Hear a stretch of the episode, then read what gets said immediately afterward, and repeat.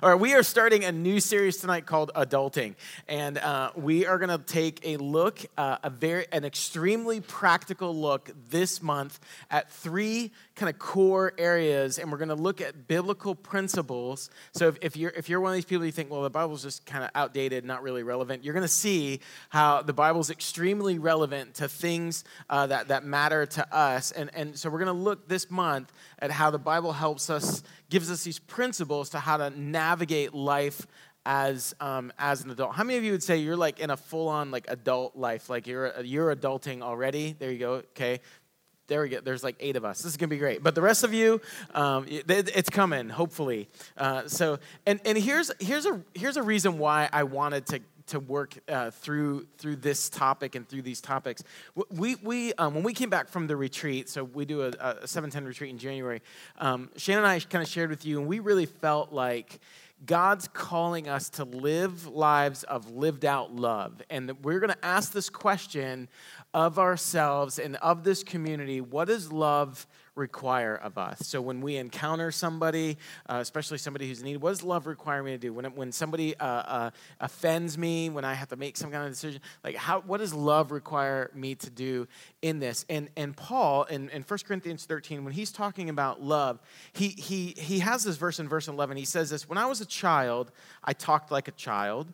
I thought like a child. I reasoned like a child. But when I became a man, I put the, the ways of childhood behind me. Now, what Paul's saying is children are just by nature self centered. We're, we're going to talk actually a little bit about this tonight. Like, children, they believe that their whole world, the whole world, just revolves around them. And, but what love does is love teaches you that no, the world does not revolve around you. So what Paul's saying is like I have to put away this childish way of thinking and way of being where everything's all about me right? So uh, everybody in the room you're kind of in that 18 to 30ish kind of phase. So if you still act like a four-year-old you'd be a very difficult person to be around right? Because four-year-olds are only about them, them themselves. And, and you know people like that. You know people who yes even though they are not four they're maybe 24 they still act like the world revolves around them. And, and Paul says, if we're going to live out love, if we're going to live out what, what, what love is, I got to put these childish ways behind me. And so I, I, just thought that's a great like jump off spot for us as we get into these topics of adulting is like, no, we're gonna put the childish ways behind us and we're gonna we're gonna really look at what it is to love with our time, um, with our money, and with our work. So those are the three things that we're gonna look at. Again, biblical principles that, that help us navigate what to do with our time, what to do with our money, and then how we approach our work. And tonight, we're going to look at at time. And i want to I, I want to be really clear up front that a lot of these messages are going to be centered around biblical principles. So if you're like oh great i just want to know like all the practices i know i want to know all the hows uh, uh, with time and money and, and work we're not going to wade into that as much but we're going to talk about why because knowing your why, I think, is very important before you move into the how. If you know why, it makes a lot more sense uh, of the how. So we're going to spend a lot of time on the, on the, on the wow. And again, or on the, excuse me, on the, on the, did I say wow? we are going to spend time on the wow. It's just, yeah. Um, like, wow, how is that guy a preacher? Um, so tonight, anyway, we're, we're looking at time. And all of us, time is uh, something that we're all I was going to say all familiar with. Okay, whatever. I don't know. Let me pray. That'll help. That'll help. Let me pray. God, help me tonight. I pray. Um, God, I, I, I, really do. I need, I need your help. Uh, God, we, we need your help. I, am so thankful, Father, that you've given us a time like this and space like this and, and your word, which is um, so in, intensely and insanely relevant and and and helpful. And god you just you show your care for us um, time and time and time again when we open your word god that you um, that you didn't just set this all in motion and then split and leave but god you you've given us direction and counsel and encouragement and instruction and God, your word says of itself, it's, a, it's, it's light to our, our path. It's, it's, a, it's a lamp, God, in, in the places that we want to walk in, um, in, in places of darkness. And so, God, I just pray tonight for illumination. And um, God, as we, we look at this subject of time, you have so much to say about it in your word. And God, as we just dive deep into how you instruct, instruct us to think about it, um, I just pray you just help us. God, help me to speak clearly tonight. Um, but God, most of all, would you, would you speak clearly to us? And um, God, let us, let us be a people who don't just use our time for ourselves in a selfish way, but God, we, we, we really do. We, we ask, what's the most loving thing that I can do with my time um, in a way that makes much of you, always Jesus. And it's in your name we pray. Amen. So, so everybody here, several times a day, I'm sure, you, you check your phone or if you, you, you wear a watch, you check, you check to see what time it is. So, like if you're sitting in class, right, you're always checking your phone, you're always checking your time, always checking your laptop or whatever, see what time it is. If you're at work and you're leaning on the counter, right, you're like always staring down the clock because you want to know what time it is. But but the problem is um, that the most common question that we have about time, which is what time is it, is is not the most important question the most common question that we have about time, which is what time is it, is not the most important question that we should be asking about our time. The, the, the, the, the better question is not what time is it, but rather what am I doing with my time? What am I, what am I doing with my time? If you've been around here for a while, you've heard us talk about this, this principle um, of, of beginning with the end in mind. Meaning, I, I want to live my life in view of where I want my life to be, right? So we all have these kind of desired destinations of where we want our life to be. You have that relationally, you have it financially, you have it vocationally, you have it spiritually, I hope. Like the kind of person that I want to be, the kind of person that I want to be with, the kind of thing that I want to be doing in my life. Well, you have that. And so live with that end in mind and kind of reverse engineer your life so you actually are headed in that direction, not just having that intention or the, the, that kind of bouncing around in your head, but like, no, I'm actually moving towards that di- direction. So if I want to do that with my time, I, the, a better question is not what time is it, but what am I doing with my time? Now, always checking time can be kind of depressing, right? So especially if you like just got to work and you're like, when's my shift over? And you're like, oh man, I keep checking time. It's like time's not even moving. It can be depressing that way. It can also be depressing when you are like, man, where did the time go? It's, you know, it's 3 p.m. and I didn't get anything done today. Or it's, you know, I can't believe I just wasted all, all, all of that time. Um, in the book of Job, he has some super encouraging things to say. Um, Bible joke. Uh, Job's very depressing. His whole family dies. Um, but in Job chapter 7, he talks about time. Listen what he says. He says, My days are swifter than a weaver's shuttle, and they come to an end without hope. And then he says in, in chapter 9, verse 25, My days are swifter than a runner, they fly away without a glimpse of joy.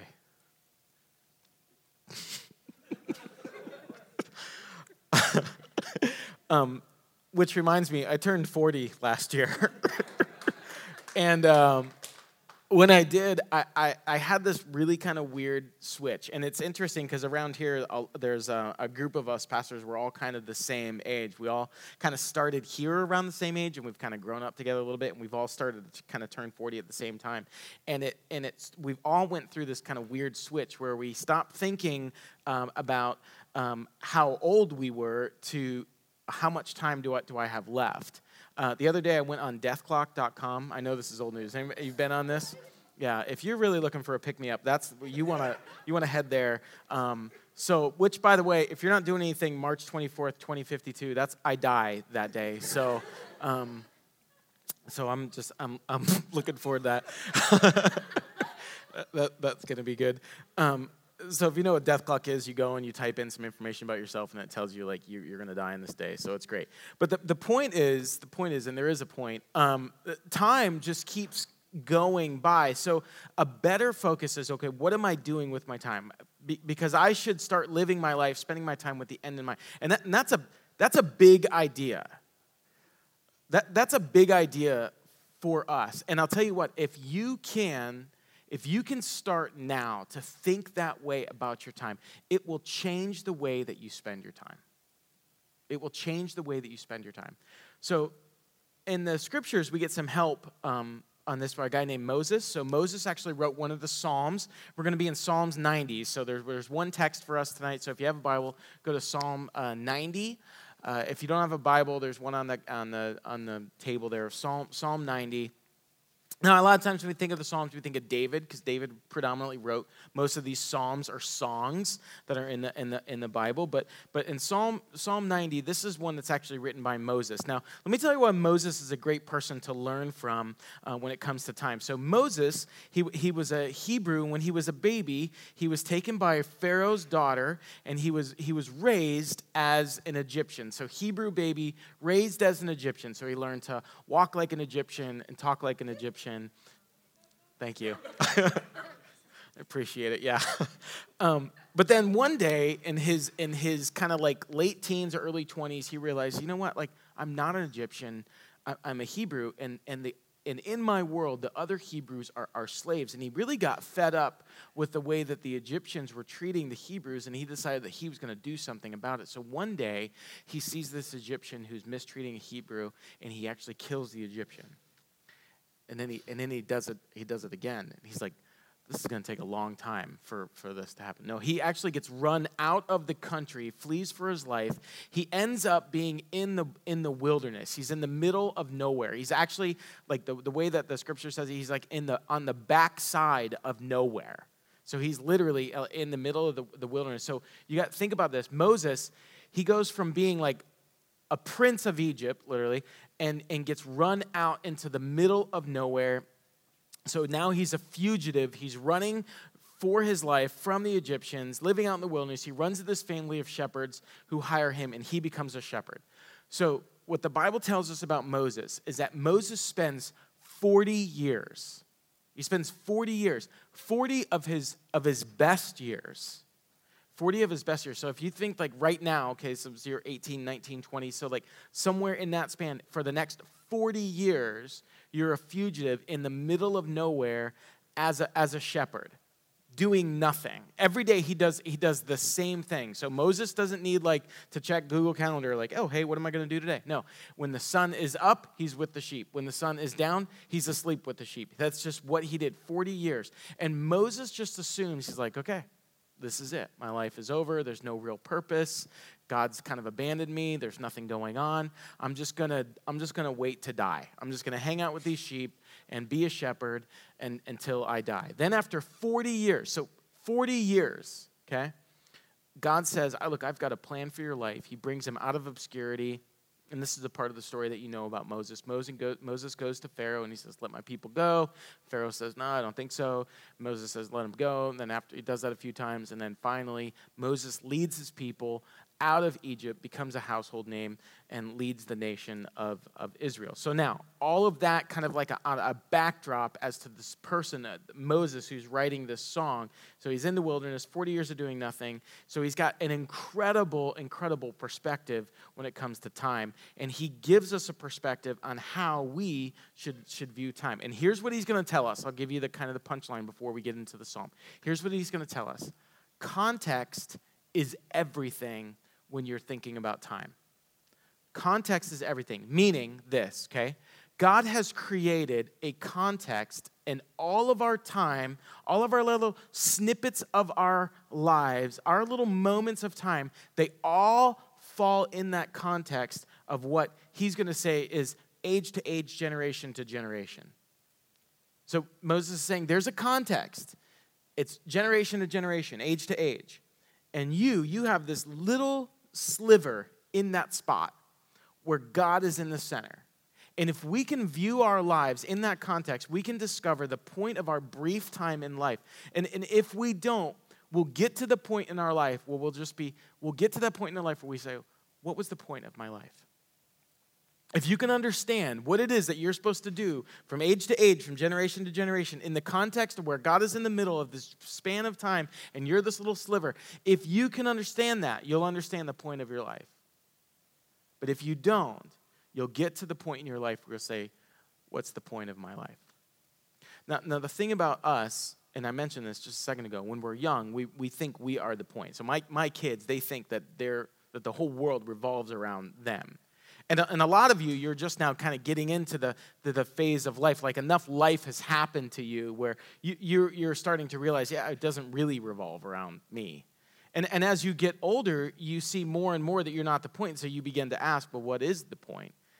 because you see, you, you, you start life pretty much every, every the same for everyone, right? So you're born, you go to school, you go to uh, elementary school, you go to middle school, you go to high school, and then now, then you have a choice. You can either go to work or you go to college. So maybe you go to college and then you get out of college and then hopefully you join the other people who've been working this whole time and you work uh, and then uh, you start to date, hopefully, right? And then you maybe get engaged and then get married, hopefully, maybe, right? And then uh, maybe like have some kids, and you kind of watch like those kids do, and those kids kind of go and take the same trajectory that you took, and then uh, you retire, hopefully, and you go on a cruise, and you get sick, and then you die, and that's it. That's kind of that's how life goes, right? now, now the reason that the reason that we struggle um, and the, and the reason that we think that we are the point in this story is, is because we don't understand the context in which God has given us these few years to live. And Moses explains all of this in, in the form of a psalm. And the psalm, if you're not familiar, they're, they're like these poems or songs. So it can be a little bit tricky, but we're going we're gonna work through it. So Psalm 90, verse 1 Lord, you've been our dwelling place throughout all generations, right? So from verse 2 says this Before the mountains were born, or you, or you brought forth the whole world from everlasting to everlasting, you are God. The bookends of your life are not your birth and your death. The bookends are everlasting to everlasting with God in the middle. So, that context for your existence, where you understand that your purpose is everlasting to everlasting with God in the middle. That's what Moses is trying to teach us here. That's what God is trying to teach us in this psalm. Verse, verse 3. And here's why Moses says, This is super encouraging. You turn people back to dust, saying, Return to dust, you mortals. Meaning, no matter what you've done in your life, God says, Return to dust. No matter how successful you are, no matter what athletic achievement you get in life, LeBron James someday turned to dust. No matter how wealthy you are, how successful you are, how famous you are, no matter how many kids you have, no matter what jobs you have, no matter all those things, Moses is just, he's telling us what we already know about life, but we don't really want to talk about it or face it. He's like, God says to all of you, return to dust.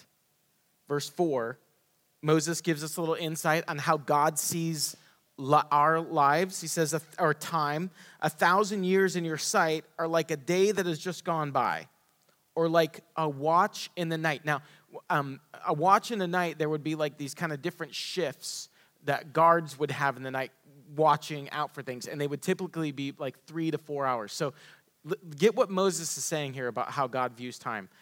A thousand years. So a thousand years would, would be a thousand years would be like when the crusades were happening, right? So a thousand a thousand years is like three hours to God. So how long is your life from God's perspective? A thousand years is like three hours to God. Verse, look at verse 5. He says, Yet you sweep people away in sleep of death.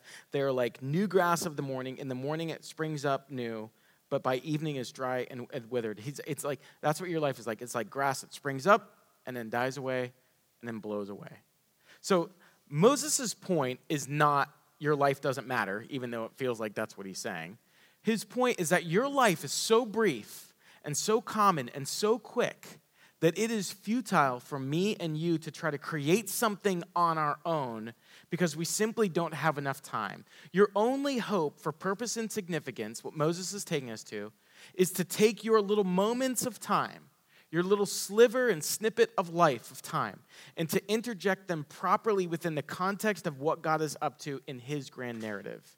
Now, if this makes no sense or you're just there, I don't really buy this, try trying to understand it by flipping it the other way around. If you've ever spent time with, or worked for, or been in a relationship with someone who tried to make the whole world about themselves, here's what happens. When a person refuses to understand that true significance is found in the context of what God is doing in the world, and they try to be uh, the only significant in, in their context of their own life, their own power, their own agenda, two things happen they, they always run out of time before they finish what they set out to do, and history never speaks well of them.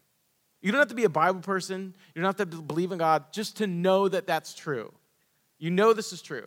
A person that's all about themselves, a person whose world only orbits around themselves, leaves a trail of broken relationships, right? This is what dictators do in countries. Everything revolves around them, they lead their country into war. This is what corrupt CEOs do to companies. They're self centered, self absorbed. Thank you. I'm trying to spare you from blowing. Anyway, right? Yeah, you're welcome. Um, this is what pastors have done to churches when it's all about them. This is what some parents have done to their families and their children. When your world is only centered around you, when your world only revolves around you, History never speaks well of self centered people because that is not a life that we want to repeat. It's a reminder that our greatest opportunity in this life is not about making ourselves known. It's not about making a name for ourselves, but about making much of the name that is above all names. You can't find real lasting purpose in life with your time if it's all about you. People have tried. Plenty of people have tried. History shows us that people have tried, and it's never been done. Moses, who could have pulled it off, who could have pulled it off. Moses could have stayed in Egypt. He could have, he could have pulled this off. He says, No, the point of life is not you. Purpose is found in between everlasting, from everlasting, with God in the center. Look at verse 10. He says this He says, Our days may come to 70 years or 80. You might be 70 years old, you might be 80 years old. Right? And he says, if our, if our strength endures, yet the best of them are but troubled in sorrow for they quickly pass and we fly away. He's saying, look, you're going to have years of sorrow. Let's say you, you, let's say you've got 70 years. Let's say you have 80 years. In those 70 years, in those 80 years, there's going to be years of trouble. There's going to be years of sorrow. You're going to have trouble in life. And it goes to verse 11. Now, I got to be honest, verse 11 is so confusing. I wanted to just skip it and hope you didn't notice, but I feel like we need to read it. So, if we only knew the power of your anger, if we only knew, which means he's understanding that we don't know. If we only knew the power of your anger, your wrath is as great as the fear that is your due. So here's what he's saying. If we knew, we don't know, we can't see, but if we could see God as he is, we would give him the reverence that he's due.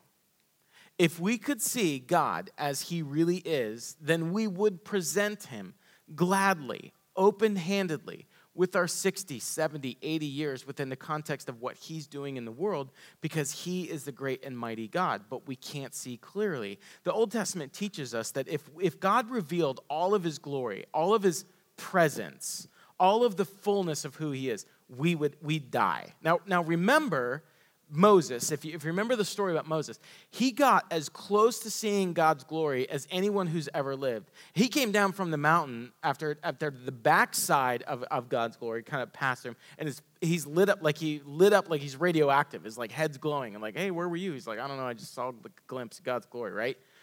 And that, that's as close as anyone's ever got. There are things about the glory of God that we'll never fully understand, but if we could see it, we'd say, in light of who you are, God, and what you're up to in the world, take all of my time, take all of my days, all of my life.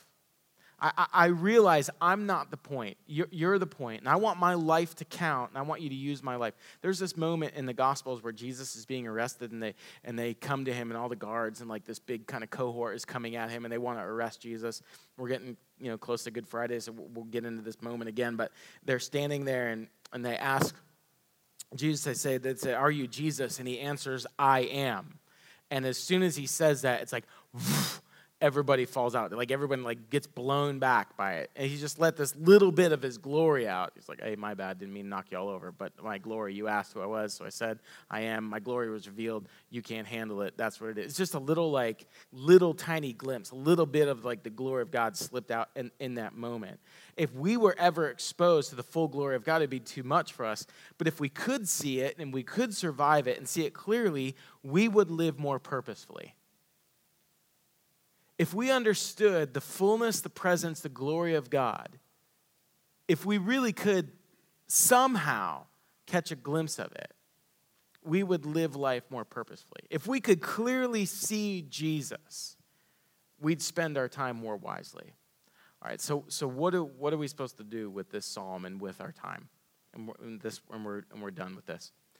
Moses, with all of his wisdom, all of his experience, he says this in verse, in verse 12. And this is the principle for us to apply to our lives in regards to how we spend our time. So very simple as we kind of land here tonight. Verse, verse 12. Listen, listen to what Moses says, and this is the principle for us to pray about and for us to take away tonight. Teach us to number our days that we may gain a heart of wisdom. Teach us to number our days that we may gain a heart of wisdom. He, he, he's praying he's, he's praying this and, and, and my bible right underneath psalm 90 it says a prayer of moses. He's teaching god, god teach us he's praying teach us to number of our days. Teach us to live as if our days are numbered because they are. So god in light of who you are and what you're doing in the world Teach us to number our days. Now, everybody here already knows how to do this. So I, I, I love when women in 710 get engaged, and uh, especially when they've set the date for the wedding, right? Because they know how to number their days. They know exactly how many days it is till their wedding day. They know exactly what needs to be done leading up to that day.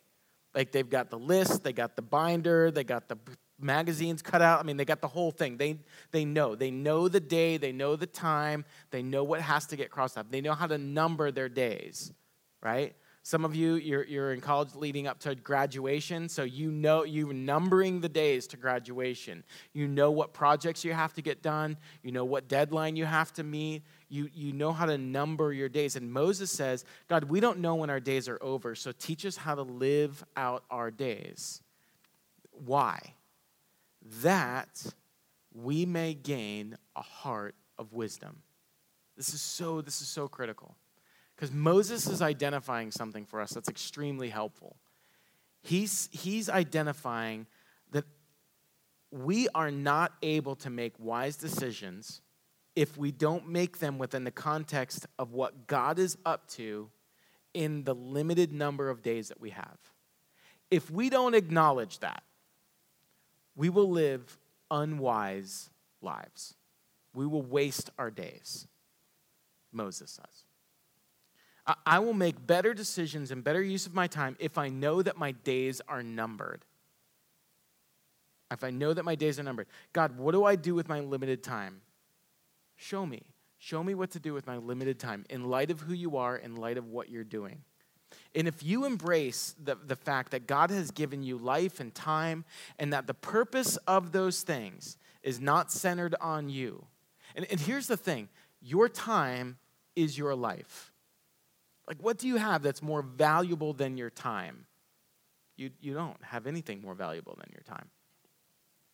But if you embrace the fact that God's given you life and time and that the purpose of those things is not to be centered on you, that there's a bigger story and that you're not the main character, and you pray that God would teach you to live as though your days are numbered because your glory is too small to live for.